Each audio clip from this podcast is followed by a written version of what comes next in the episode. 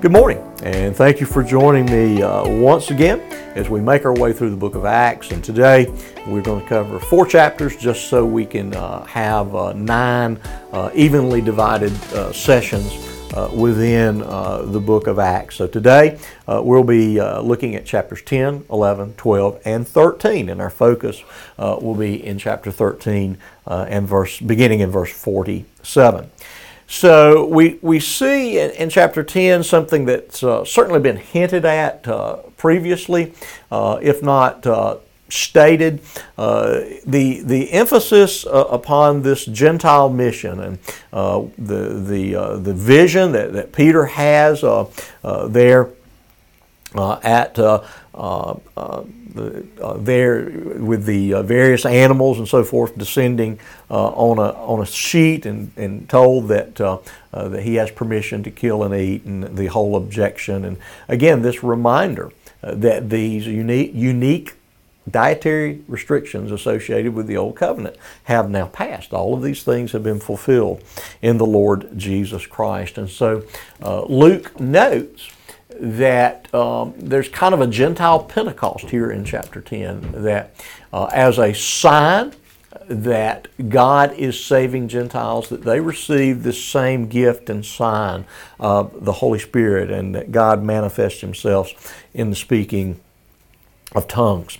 And so uh, Peter uh, reports uh, these events to the church as to what God is doing. We get this uh, note regarding the church at Antioch, the persecution uh, having driven Christians uh, there to that particular precinct and the, the, persecution in, in, Jerusalem. And that this is the first occasion for them being called Christians there in Antioch.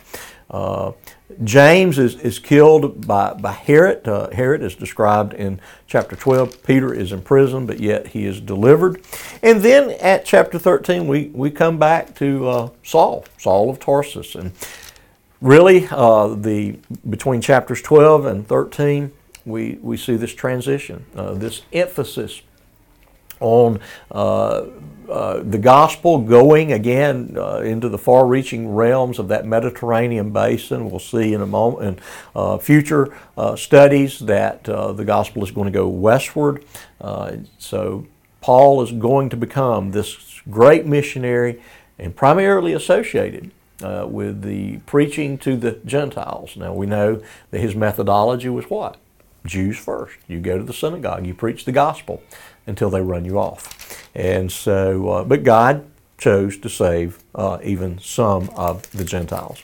So we see here in chapter 13, the gospel is being proclaimed uh, to uh, these Gentiles, and God uh, is at work. Uh, Paul and Barnabas are, are preaching. They, they're preaching in the synagogue, but they're also seeing uh, the gospel take its uh, have its impact uh, upon the, the Gentiles. Verse 47 For so the Lord has commanded us, saying, I have made you a light for the Gentiles, that you may bring salvation to the ends of the earth.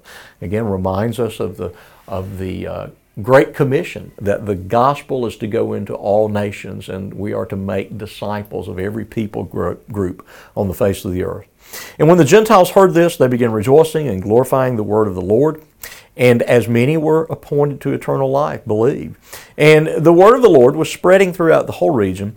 Uh, but the Jews incited the devout women of high standing and the leading men of the city and stirred up persecution against Paul and Barnabas and drove them out of their district. But they shook off the dust from their feet against them and went to Iconium. And the disciples were filled with joy and with the Holy Spirit.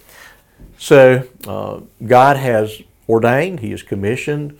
Uh, the gospel moves forward, leaving behind the precincts of Jerusalem, going into the Gentile world. Uh, Gentiles are being saved. And notice the note, and you'll see this in both of Luke's writings, Luke and Acts, that he does have an interest in noting something of uh, the sovereignty of God in all things, that according to God's set per, uh, purpose and foreknowledge, uh, uh, you wicked men crucified the Lord Jesus Christ, as Peter preached there in Acts 2. Uh, here, God is sovereign in salvation, those appointed to eternal life. believe those that, that God has chosen before all worlds were created hear the gospel and they are saved. Again, the gospel must be proclaimed. They must hear it, uh, but upon hearing it, uh, they must receive it. But when they receive it, uh, the reality is that they were chosen by God to hear and believe and respond. And so uh, the conversion of these Gentiles again continues to shake up uh, the Jews and ultimately prompts the persecution of Paul and Barnabas, and they are driven uh, from the city. Uh, as much as you would think uh, uh, they should be discouraged, and I'm sure at times they did, they kept on pressing forward and they kept on faithfully proclaiming the gospel despite the objection and even the persecution of the Jews. So I pray that this is a blessing to your day, and I'll look forward to seeing you once again tomorrow.